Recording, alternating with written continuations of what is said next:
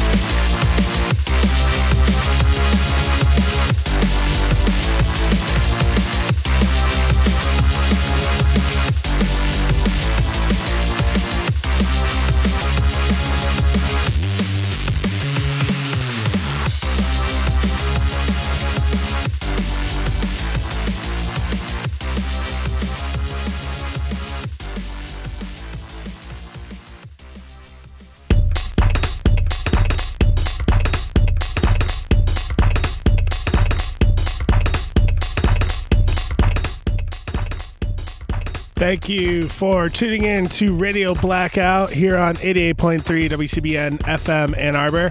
You just heard from The Vanisher with Teddy MC of the Alibi Crew. As they mentioned, uh, you can catch them at Alibi Thursdays at the Elbow Room in Ypsilanti uh, every Thursday. Uh, also playing was Sata Dandata, DJ Sata Dandata. Um, I want to thank all of my guests for coming out. Up next, we have Living Writers with T. Hetzel. It's a pre recorded show. Um, I forget who the artist is exactly, but you'll you'll hear about that in just a minute. So thank you for listening and happy holidays.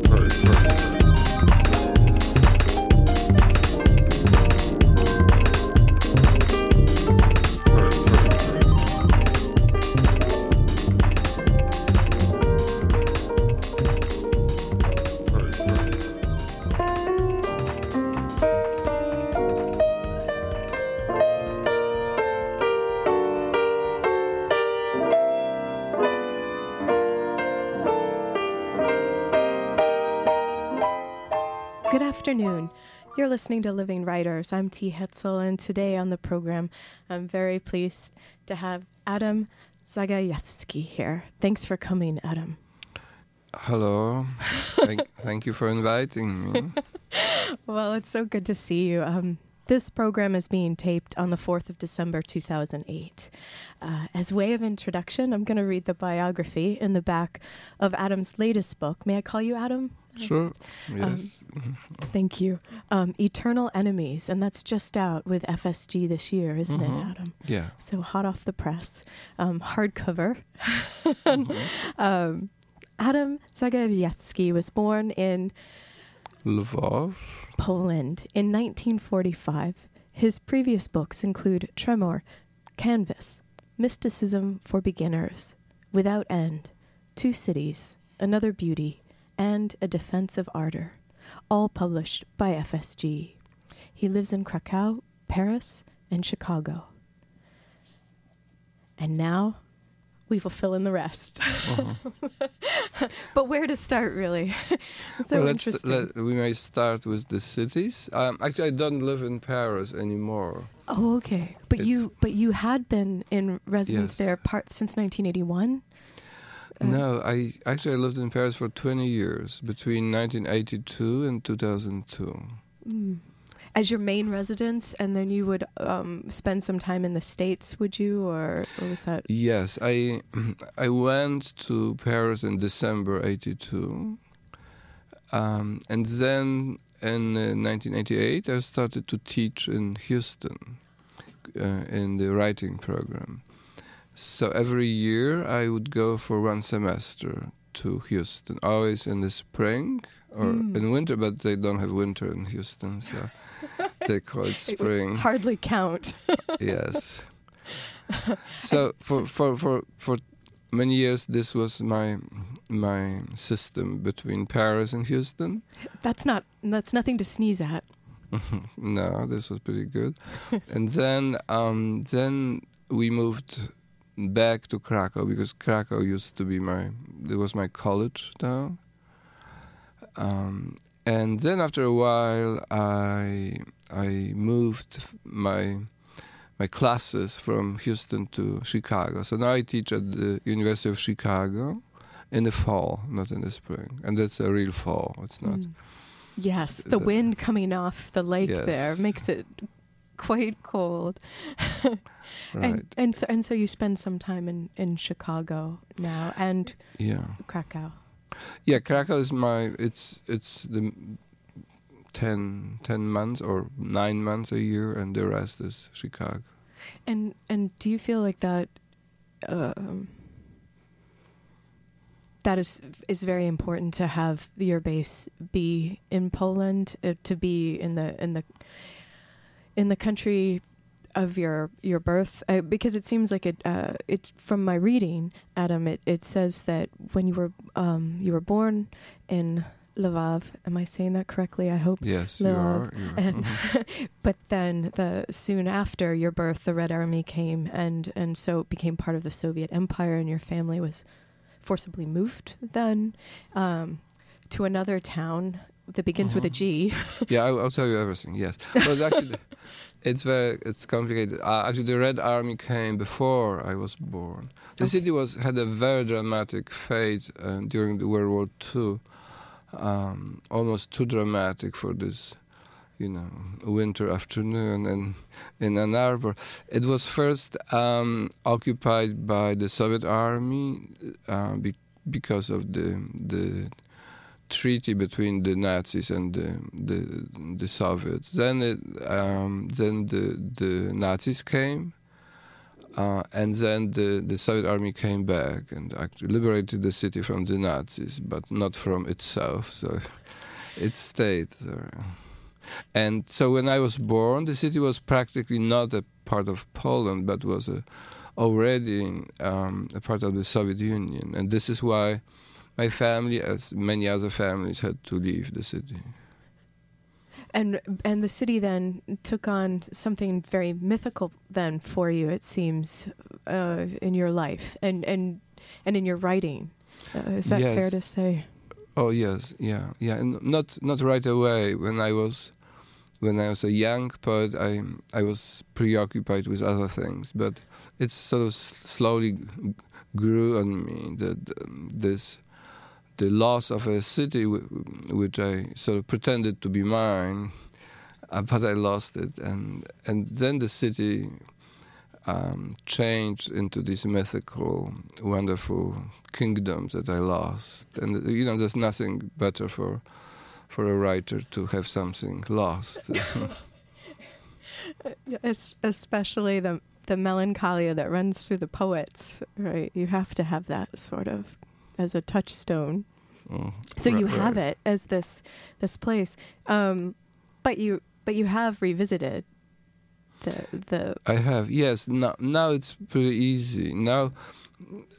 As you know, um, Ukraine is now an independent state. So now it's not as part of the Soviet Union, which doesn't exist any longer but it's a part of Ukraine. And um, the relationship between Poland and Ukraine is very good, very friendly. So th- there are no problems with visiting. Did city. you ever go when there it was problematic? Because it seems like for like in in in letter uh, an ode to to multiplicity, you you describe the the, the main uh, persona as a problematic person. Mm-hmm. So I see you as not someone who would shy away. Like if it was a problem, you would even go towards it. Then. Mm-hmm. Well, yes, I did. I, I my first trip um, to Lvov. Um, took place when I was um, 24, and this was still in the deep Soviet Union. Yes, yeah, so I saw the Soviet, the Soviet layer of the city. You still see some traces of it. It's and the Soviet layer is not nothing very beautiful. It's just because the, the architecture of the blocks, or well, that's also. But this is on the peripheries. The, the center of the city was never destroyed. The, the war was very cruel for the city, but not for the architect, just for for, for human beings. The it was one just the, for that, right? Just for, just that, for that, yeah. It was one of the most cruel, cruel places for the Jews, and the Holocaust was really terrible in, in Lvov. But also, non-Jewish people were were first deported by the Soviets and then by the Germans. But it's something that you don't see because the city is very well preserved, and it's a beautiful city. It has a lot of old architecture, many Baroque churches. So it's it's a there's a strange contrast between the the ocean of suffering that that uh, befell the city in during the war and and the beauty of it. Hmm. And so, and it is interesting that it's something that that has grown the city uh, of I mean, obviously, you were connected to it then, even from when you were very young, when you were 24. But you say that it's it's grown for you in what it, it means and what it means in your your work. Um, when you with the poems from your early, like from your very young days as a poet. Um, those were concerned more with speaking speaking some sort of uh, would it be the truth to political situations of the time is is that yeah, what you felt yeah. like you were doing? Was it sort of a mission that you had, mm-hmm. the way you saw yourself, your calling? Yeah, yeah, yeah. You you see it very well. Yes, in the beginning, I was. Um, I, I, was obsessed with this political mission of poetry, and um, I still take it seriously. And um, I couldn't, I wouldn't be able to do it for you know many decades, for, for, for the entire life. But as an as an important episode. It's it's it's something that I'm still regarding as a uh, as a very important part of my of my writing. Yeah, and uh, I was not alone. There was a, an entire generation of poets or a group of poets who who who had the same feeling that this is what poetry is for. That, that we have to do some social and political critique. Um, and only slowly later, I, I, I, I still, I, I, there was never a kind of sharp abandoning of this, but a kind of gradual um, turning to, to, to other subjects, other, other way of, of, of speaking. And, and and so, what do you find then? It's it's obviously then some some longing and and loss that that are some of your concerns? Is there a way to talk about what what you're doing now? Like eh, like there is that way to talk about the poems of your your youth hmm or not? Is that maybe that's a question for another conversation? Um, well, it's simply when I was young, um, it was easily definable. It was um, centered on this political um, critique. Now, um, now I try to not to have any kind of program, not any kind of ideology. I just, I just try to to be faithful to to my life. You, you know, each each writer, both in poetry and fiction, I think has a kind of faithfulness to what what's going in, in in his or her life in terms of you know we are changing and and of course the writing is changing too. Hopefully. Yes. yes yeah hopefully um I, I thought it was interesting that that one of your your earlier poems uh, that that you had written um, became something that soothed people after September 11th in this country when it was printed in the New Yorker. Your poem "Try to Praise the Mm. Mutilated World." Well, it's not a very early poem. This this poem was written in. Uh, it was actually written a year and a half before September 11. Oh, So it, yeah, Okay. it's it's not an early poem. I'm sorry. No, no problem. Not that it seemed. Mm. I was like, God, he is, you know, ahead of his time for sure. um, but it, but interesting though, it was written then, in fact, before before the event. Then Yeah, it was actually written in Houston uh, during one of my w- winter slash spring semesters in Houston. And this So there are dark times in Houston as well. Then. No, that no, not really. It's it, this mutilated world. It's just it's more for me the world of my childhood. This is uh, this is what I remember from my childhood. You know, the ruins from the war, and um, and I just when I grew up, when I much later, I I realized that the ruins are not the normal situation of humanity. But when I was a child, I thought the ruins are just typical that you Right, just That's- playing out in the ruins. Go on, Adam. yes, yes. I, I thought this is the, the how the world is. Uh, hmm And then you come to America and you're like, hmm, well, even before coming the world is like strip malls. Go play in the parking lot. well, my fir- my first trip to the West uh, took me to Switzerland, which is just. Especially then, it was ob- obnoxiously clean and uh, perfect. So I, I was just shocked. That's how I feel about Canada sometimes. Uh-huh. Well, let's Adam. Let's take a short break, and we'll Sure. be back. Um, you're listening to Living Writers today on the program. So happy to have Adam Zagajewski here. Um, we'll be back.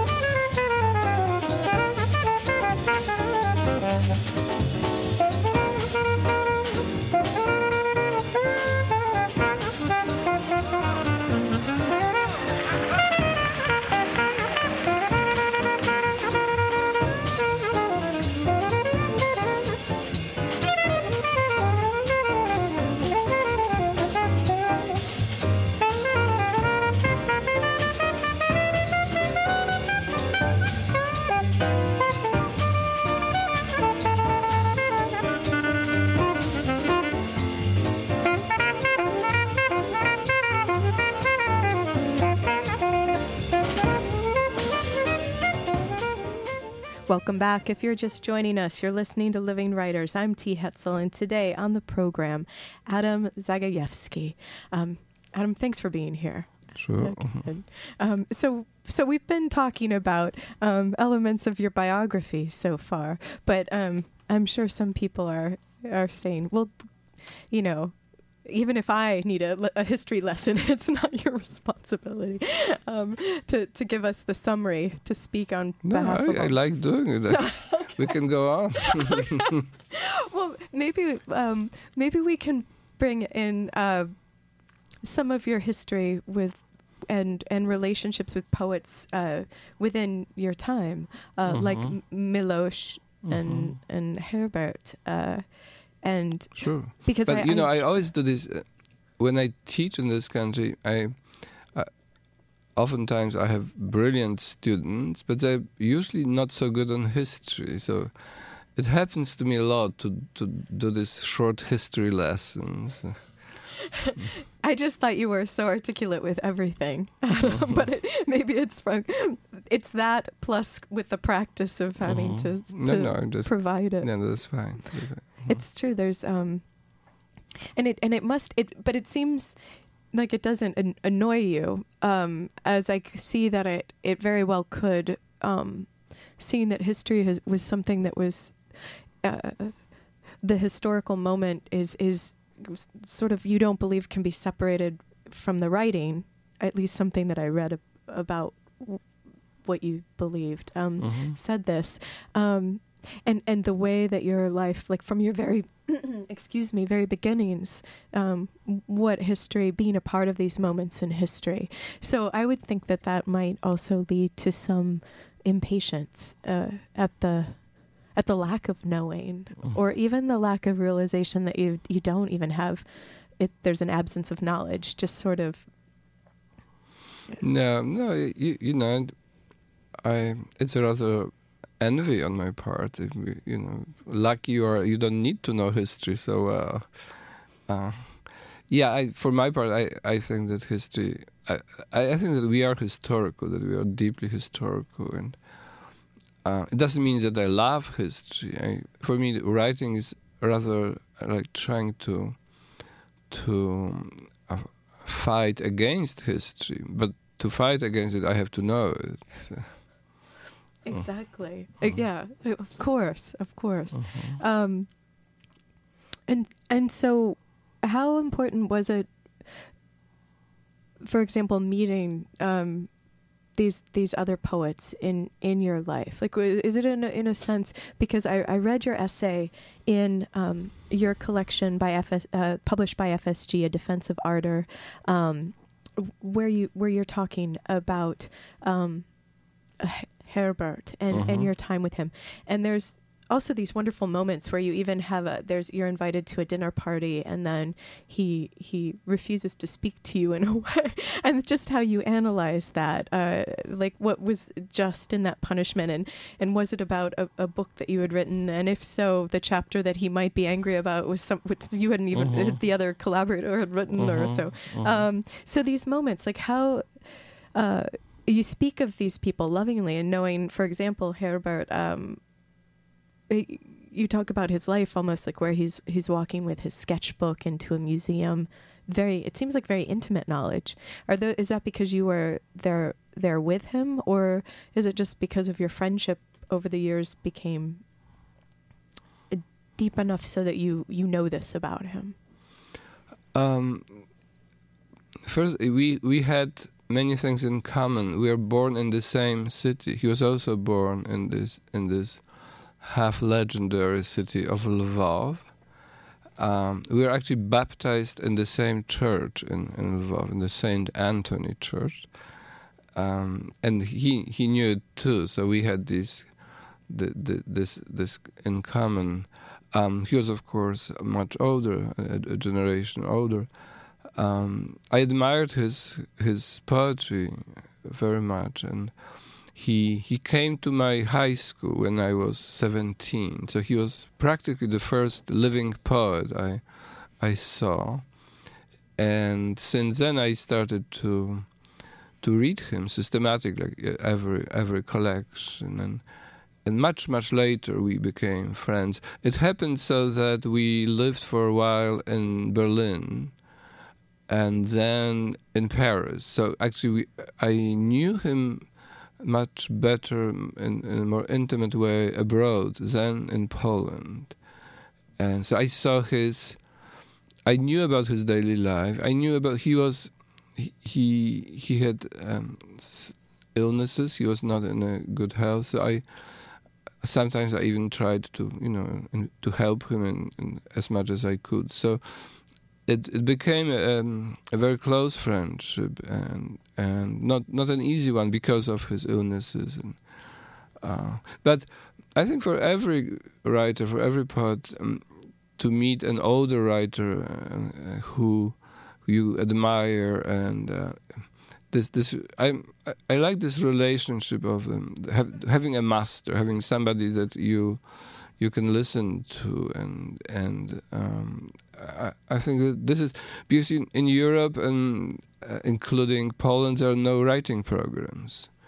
So you, you don't have masters um, in the sense of going to workshop and, and listening to, to an older poet.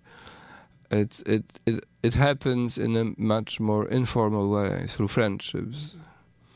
And so um, but is it something that you would even be conscious of? Like when you were a young poet, did you seek him out um, for this to fulfill this need in some way, maybe subconsciously, like or maybe subconsciously, but then I, I wouldn't know.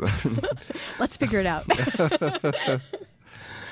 no, I was not very. No, it was not conscious for me. I, I just you know when when you're young or very young and you meet somebody who you admire it's also part of snobbery you know you you want to be near somebody who is who is um, so admired but the for the most part it it was just this you know the admiration and and some un, some you know, secret wish to maybe I will learn something from.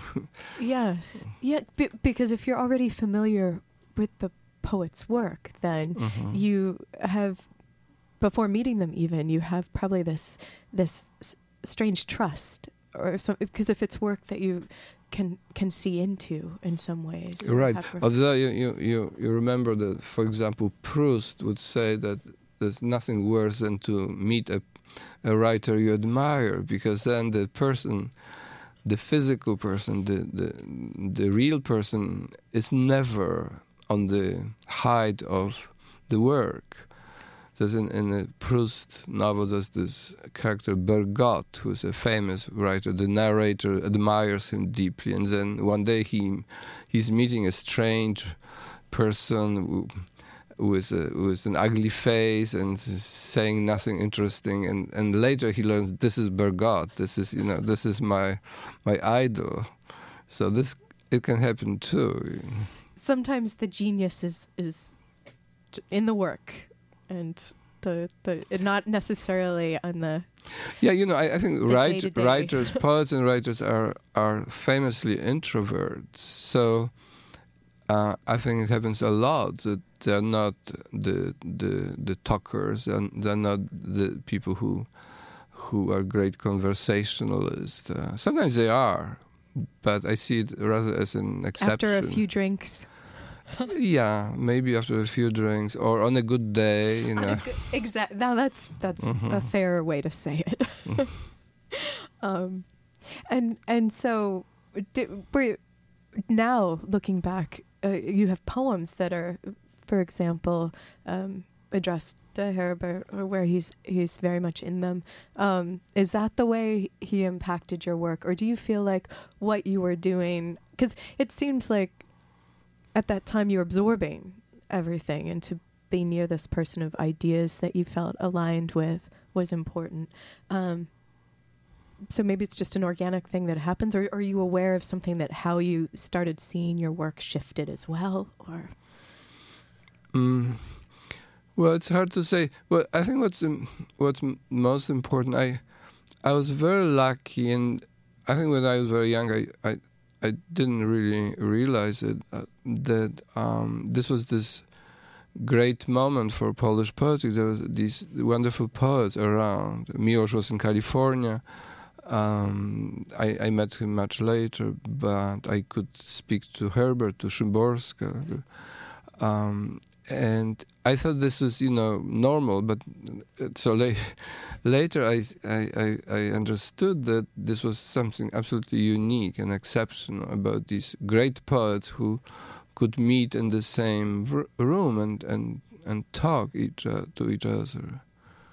And so, of course, you learn something, but it's very hard to define what. It's not you don't you're looking for your own voice so it's never you never steal the voice. You can steal everything but not the voice. You can steal you know a, metaphor or um, but but never the voice. The voice is I, I think that's the essence of writing to have to having a voice. And but this, this is something so mysterious. What does it mean to have a voice that you, you don't even dream of you know, of learning it? You just it happens or not Yes, isn't that the case? It's and it's it's one of those um, intangibles that how do you even talk about it? You can know of it when it's there or or, when you read it, but right, yeah. So I and and yet um, so probably you know not meeting great poets uh, it's really not a disaster for you but if you can meet them it's it's it's a great thing so even if we don't know what does it actually produce in terms of, of influence. We don't know. Sometimes, you know, sometimes I think that, uh, you know, like Proust, it's maybe better just to read the text. but then I think, no, no, no, so many hours with these great people. Yes, in, in the life of the imagination, being with someone through their words. Mm-hmm. Um, but it seems like it, what must be amazing is that it was normal. Like you said, that is the most important thing from it. That that it was normal for you to meet with these these people. Mm-hmm. It's just life. right. Life mm-hmm. for Adam Zagajewski. Mm-hmm. well, um, well, we'll take a short break, Adam. When we come back, um, perhaps you'll read a poem for okay. us. And Good. okay, so we'll be back here listening to Living Writers. I'm T. Hetzel. Today, um, Adam Zagajewski, his latest book, Eternal Enemies. We'll be back.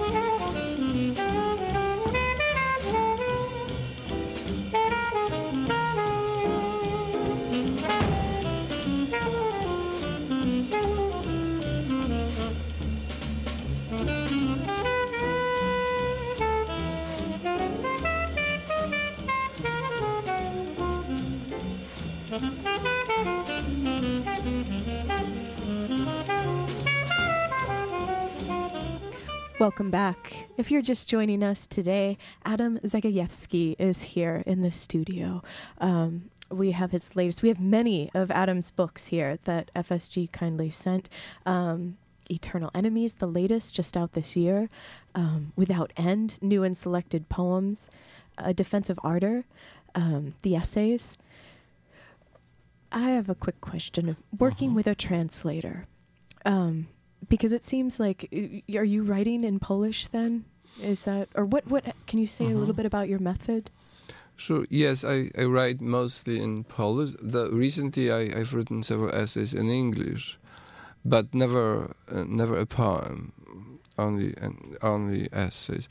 But this book of essays was translated f- from the Polish. There may be one essay there which was written in in English, but but the rest was translated. Or I, I'm not even sure of that. Oh, that's it. Because it does on the cover. It does say yes, no, no, it's Clare Cavanagh. Yeah, Clare Cavanagh is my my wonderful translator. and She's doing both poems and and essays, and she she she teaches at the Northwestern University. So you're in the same neck of the woods. So. We are in the in the in Chicagoland. Yes. yeah, no woods at all, really. Or, nah. Um, and and is it how is it working now with Clare Cavanagh? Whereas before, from your earlier from this new and selected poems, it's meant uh, many people were were translating, or or several like C.K. Williams and Mhm. um, Renata Gorczynski. yes, yeah, yeah. yes. Oh. Actually, Robert Hass was collaborating with Renata as well. He's been a friend of the show. He came I on, see, yes, I as see. well, and Oh. and spoke of Miłosz then too, Uh-huh, because it was a year ago, and, and yes. with some yeah. Um, yes, and and actually, Bogdana and John uh, Carpenter have also been on. Uh, we were talking about. Julia Hartwig's Yes. um, in uh-huh. praise of the unfinished. Mhm, as well. mhm, So it's been very lucky. mhm. But but back to the question. Yes. How is it working then with because now it seems like that would transform the work somewhere where you're working as the work is being produced um, at much closer to its time, you're working with a translator as well. Whereas before, it seems like the work was in the world in these diff- in different books, and perhaps in Poland and in Germany and other places in France bef- before coming being translated here.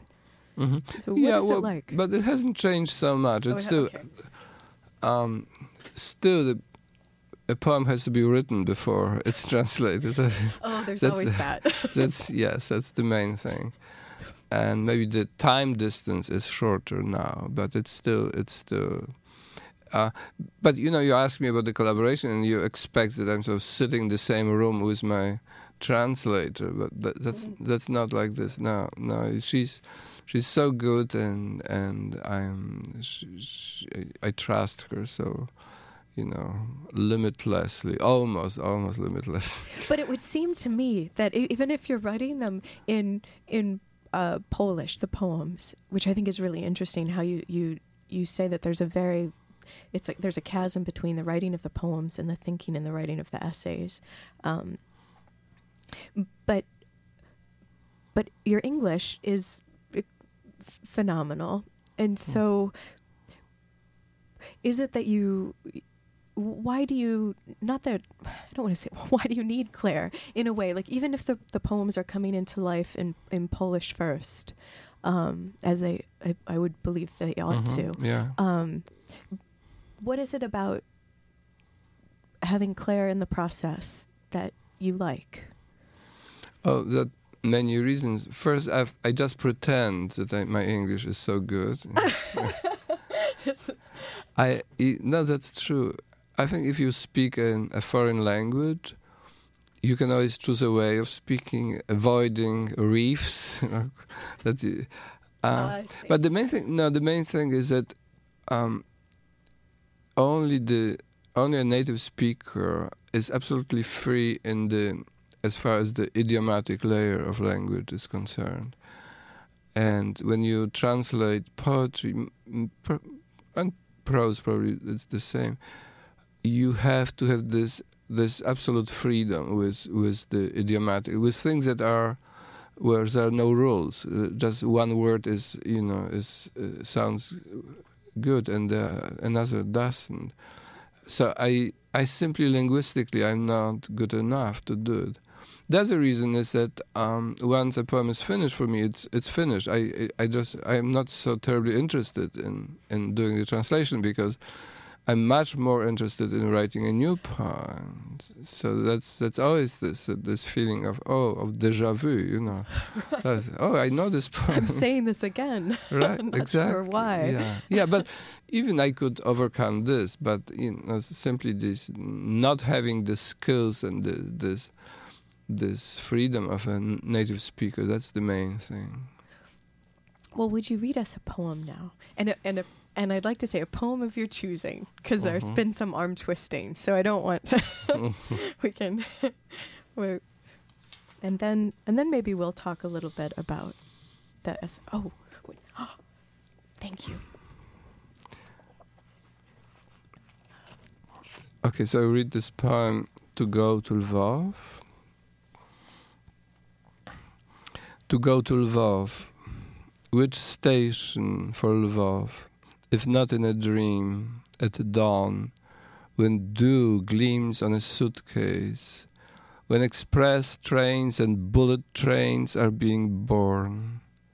To leave in haste for Lvov, night or day, in September or in March, but only if Lvov exists, if it is to be found within the frontiers and not just in my new passport, if lances of trees, of poplar and ash, still breathe aloud like Indians, and if streams mumble their dark Esperanto, and grass snakes like soft signs in the Russian language disappear into thickets to pack and send off and set off, to leave without a trace at noon, to vanish like fainting maidens, and burdocks, green armies of burdocks, and below, under the canvas of a Venetian cafe, the snails converse about eternity.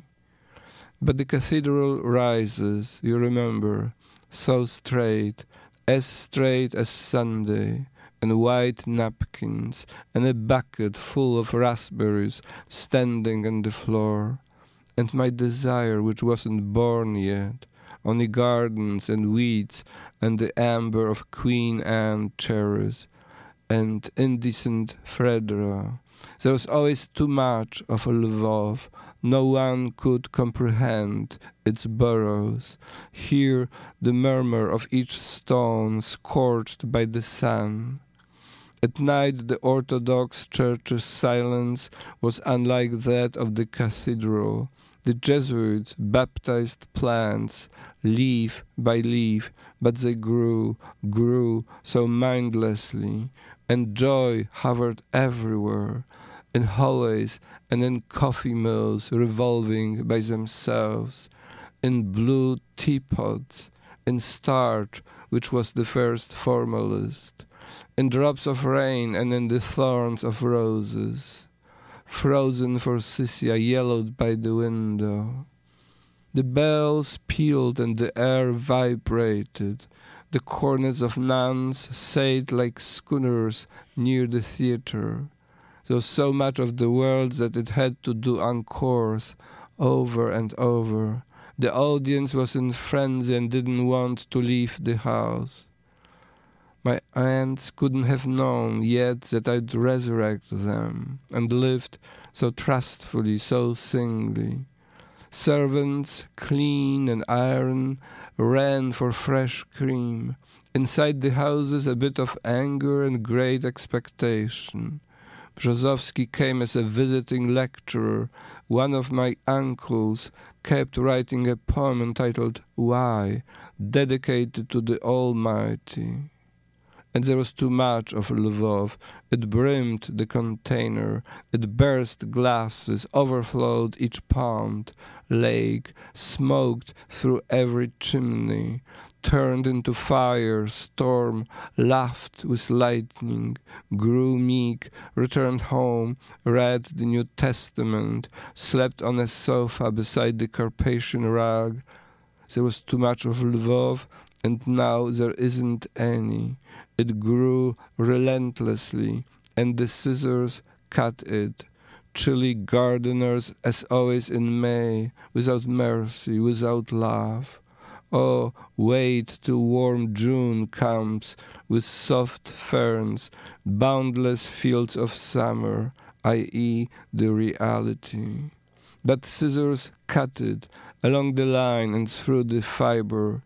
Tailors, gardeners, censors cut the body and the wreath. Pruning shears worked diligently, as in a child's cutout, along the dotted line of a roe deer or a swan. Scissors, penknives, and razor blades scratched, cut, and shortened the voluptuous dresses of prelates, of squares and houses, and trees fell soundlessly as in a jungle, and the cathedral trembled. People bade goodbye without handkerchiefs. No tears, such a dry mouth, I won't see you any more. So much death awaits you. Why must every city become Jerusalem, and every man a Jew? And now, in a hurry, just pack, always, each day, and go, breathless, go to Lvov. After all, it exists, quiet and pure as a peach. It is everywhere. Thank you. Thank you, Adam, for Sure. reading that one.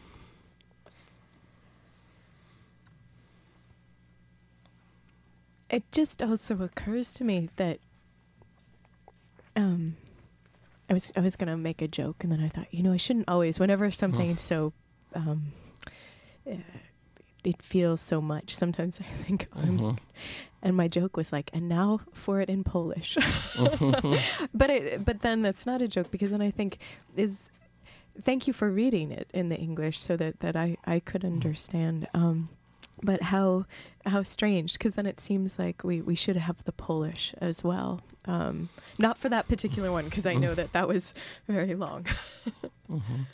But you know, I, part of my um, I, the English language and you know being here so, spending here so much time teaching, knowing American poets, it it all makes for me the English language and th- these translations so close to my heart that it's it's not like an you know it's different in I you know in German or in French, but in in English I it's like a part of my personality, uh, part of what I am. Well, we're going to take a short break, and we'll we'll be back um, to speak more with Adam Zagajewski, um, his latest book, Eternal Enemies. We'll be back.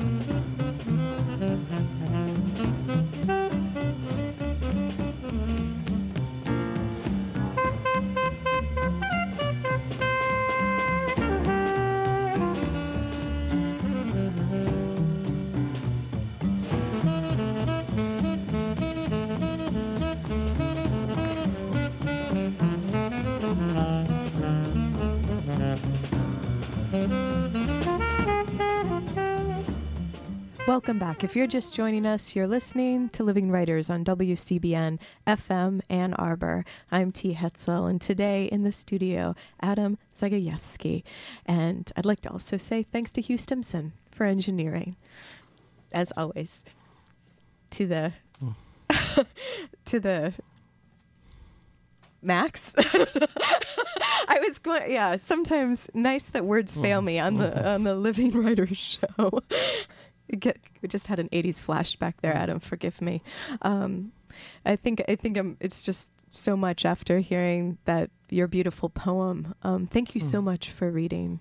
Um, Sure. Um, and um, and hopefully listeners will probably have um, had hopefully the opportunity to have seen you in person um, because you're here in town um, doing a giving a reading in Rackham Amphitheater.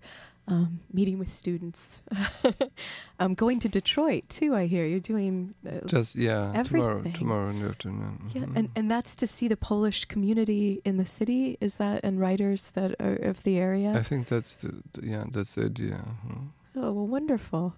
you're a very busy man. You'll have to go back to Krakow for a little uh, relaxation For soon. Christmas, right? Oh, for Christmas, so you'll be going back. yes. That makes uh-huh. that makes sense. Um, So, Adam, I I know. Have you caught your breath enough to read um, one of the poems from your new book, Yes. would that be- uh-huh. from Eternal Enemies? Yes, the title sounds a little bit warlike, but it's the book is not such a such a warmongering book. I read a poem that's um, very different from the other one. Th- This is a poem on a on a Greek poet, a young woman poet whose name was Erinna of Telos, and I, I was just struck by her fate. She, I, this is all. I say this all in the in the poem.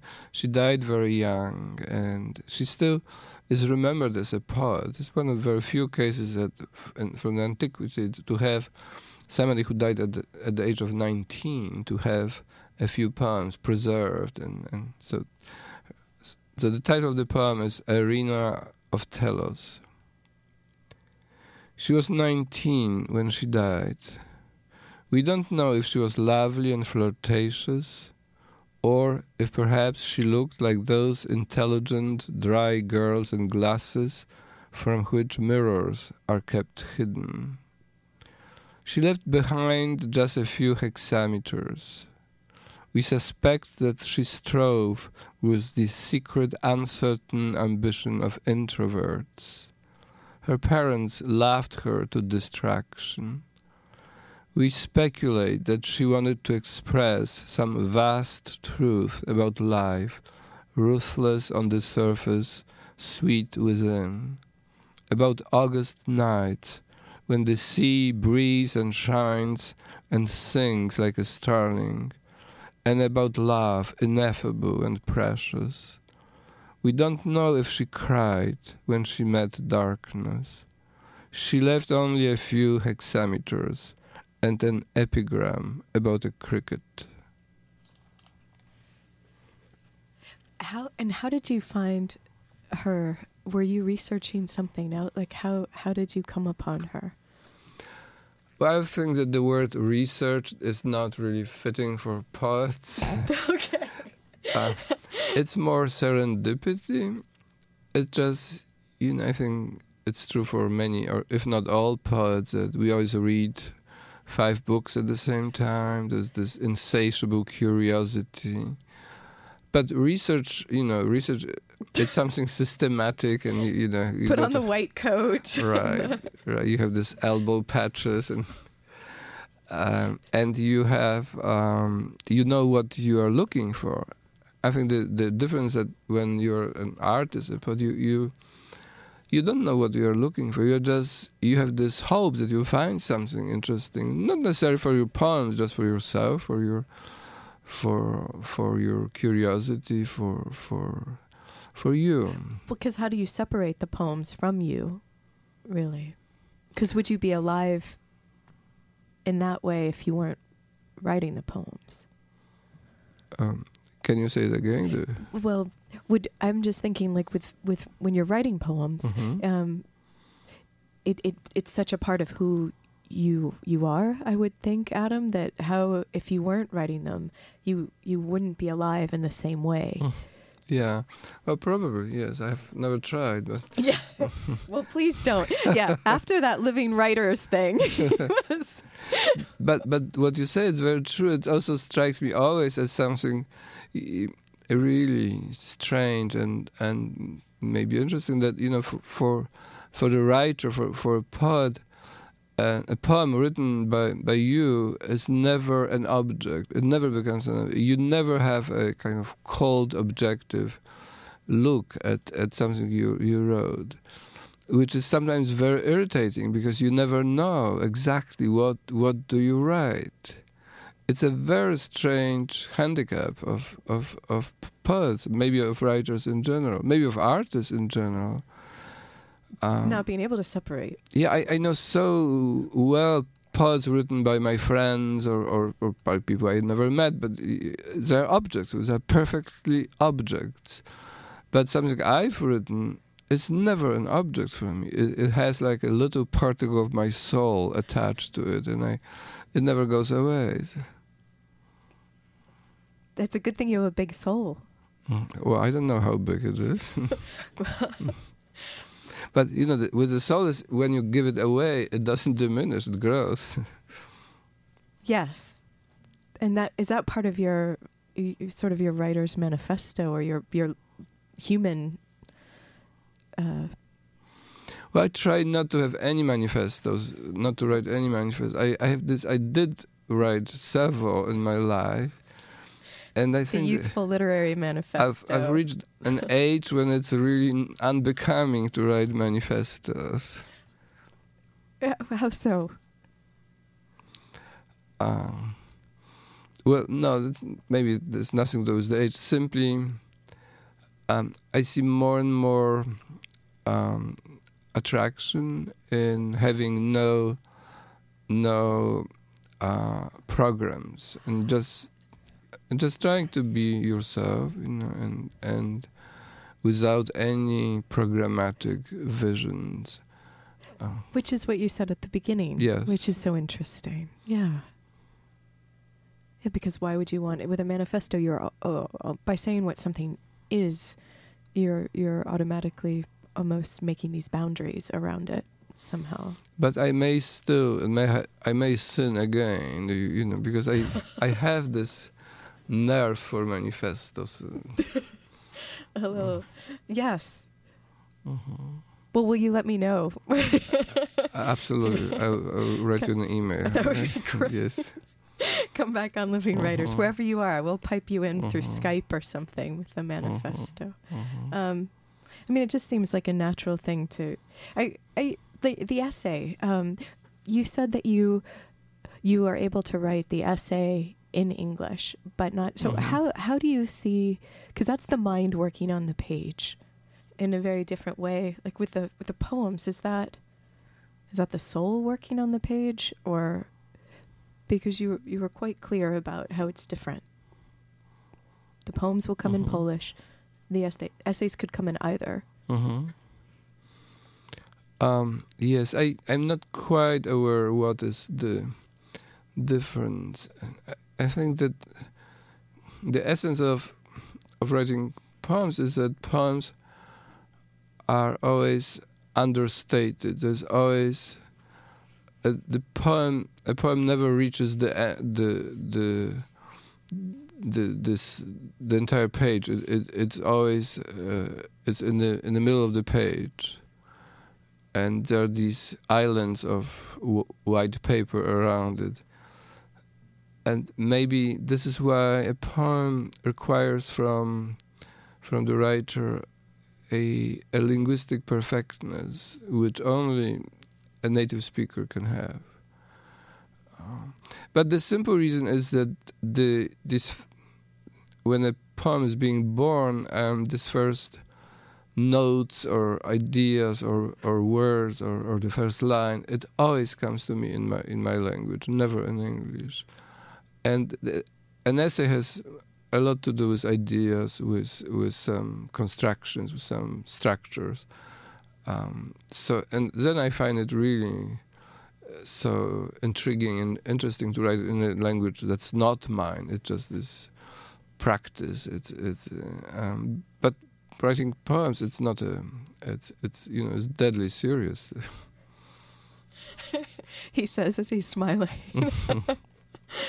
yeah, it's funny because you said um, the title of your collection, the latest one, "Eternal Enemies." It's not like it sounds, but for some reason, um, and maybe I'm always looking for like if there's a, an anti poem, I'm I'm all for it. I think that's a poem that really loves something very deeply about being a poem. That's why it's the op that try I don't know.